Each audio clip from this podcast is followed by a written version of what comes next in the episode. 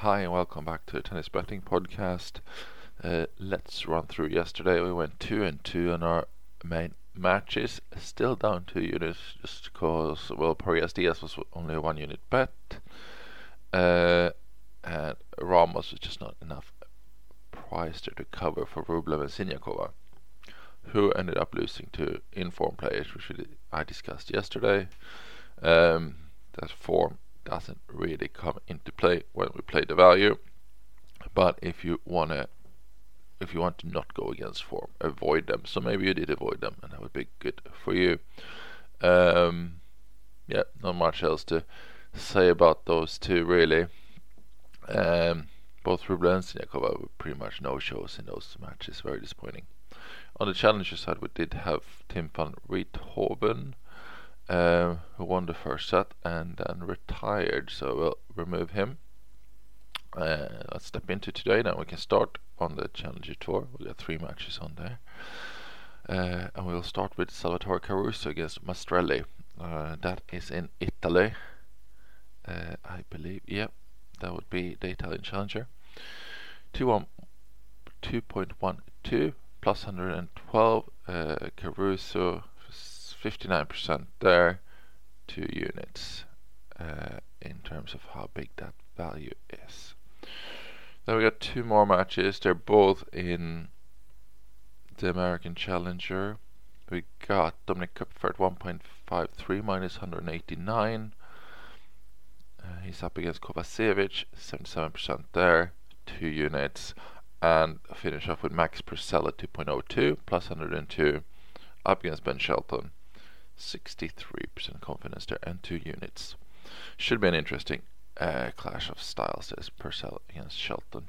I think we'll see quite a lot of Shelton. He seems like a very promising uh, player coming through. Uh, let's move to the main card though for the real matches here. We got seven matches, so quite a decent sized card today actually. Let's start in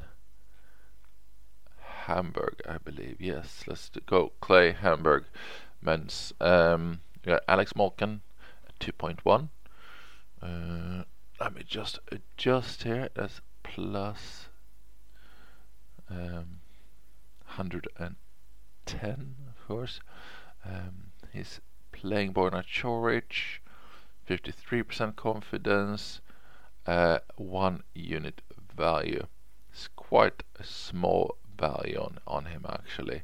Um, but we're, we're still taking all of them when it shows um, big enough for us to go for. You know, it's small. It's 2.1. So basically, we're saying at 53% he wins just over 50%, and we're getting 2.1. So the expected return over time is 12% on that bet actually. So pretty okay. Nothing great, but um, and we have a similar second match here actually, which is Lorenzo Musetti 2.26.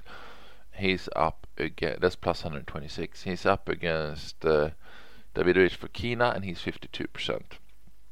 That's also one unit bet. So he will win. We're saying pretty much 50-50. If if this was 50% exactly 50-50, then 2.26 means over time there's 30% return on that bet. Now he's at 52, so uh, we're looking at close to 17% return over time on that bet. Uh, because we're pretty much saying 50-50, just over, meaning that every other bet we will win 1.26 units on this one, and every other bet we will lose one unit. So the profit on those two then becomes um, the 1.26. Um, unit and then divide it over um, then considering the stakes and everything we're looking at um, 16.7 I think I need an easier example. I, I wish it wasn't 51.7% here because I don't want to do the formula stuff really.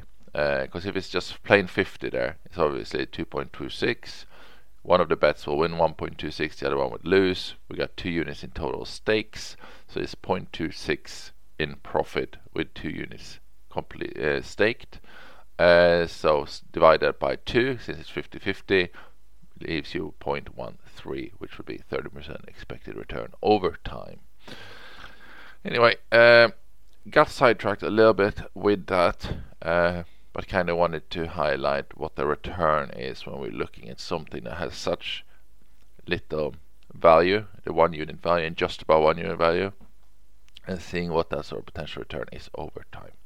So let's move on now uh, instead. We're moving to Gstaad, uh, and we got Berrettini. He's up against Peter Martinez, 1.29, 85%, one unit there. Uh, yeah, quite low price there. He, he looked incredibly good yesterday, actually, which of course doesn't matter. And then we go. Next one is Albert Ramos against Nicolas Jarry. Ramos at 1.89 sorry, Berrettini at 1.29 is minus 345 American odds, by the way. Uh, Ramos 1.89, that's minus 112, uh, 61% there, one unit, a very solid unit there. Uh, then we move on to the women in Hamburg, and we got our biggest bet of the day.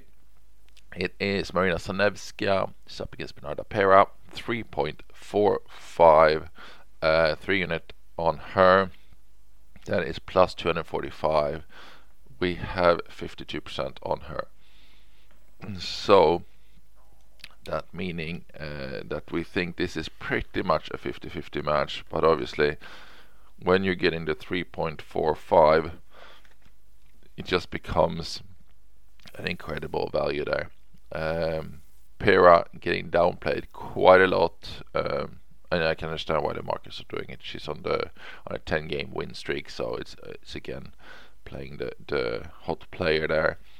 But Zanevska is quite capable. You know, she's on her own win streak in this tournament now, uh, three or four matches, and three, four, five seems quite disrespectful. I would even have her ever so slightly favored here. Um, but yeah, let's see if she can put stopping on, on Pera there.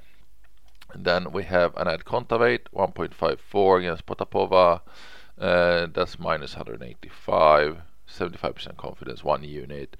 Uh, on the cusp of two units. Anything above 1.54 will be two units on her. And then we go Irina Camelia Begu. This is now in Italy. She's 1.68. Uh, which is minus 147.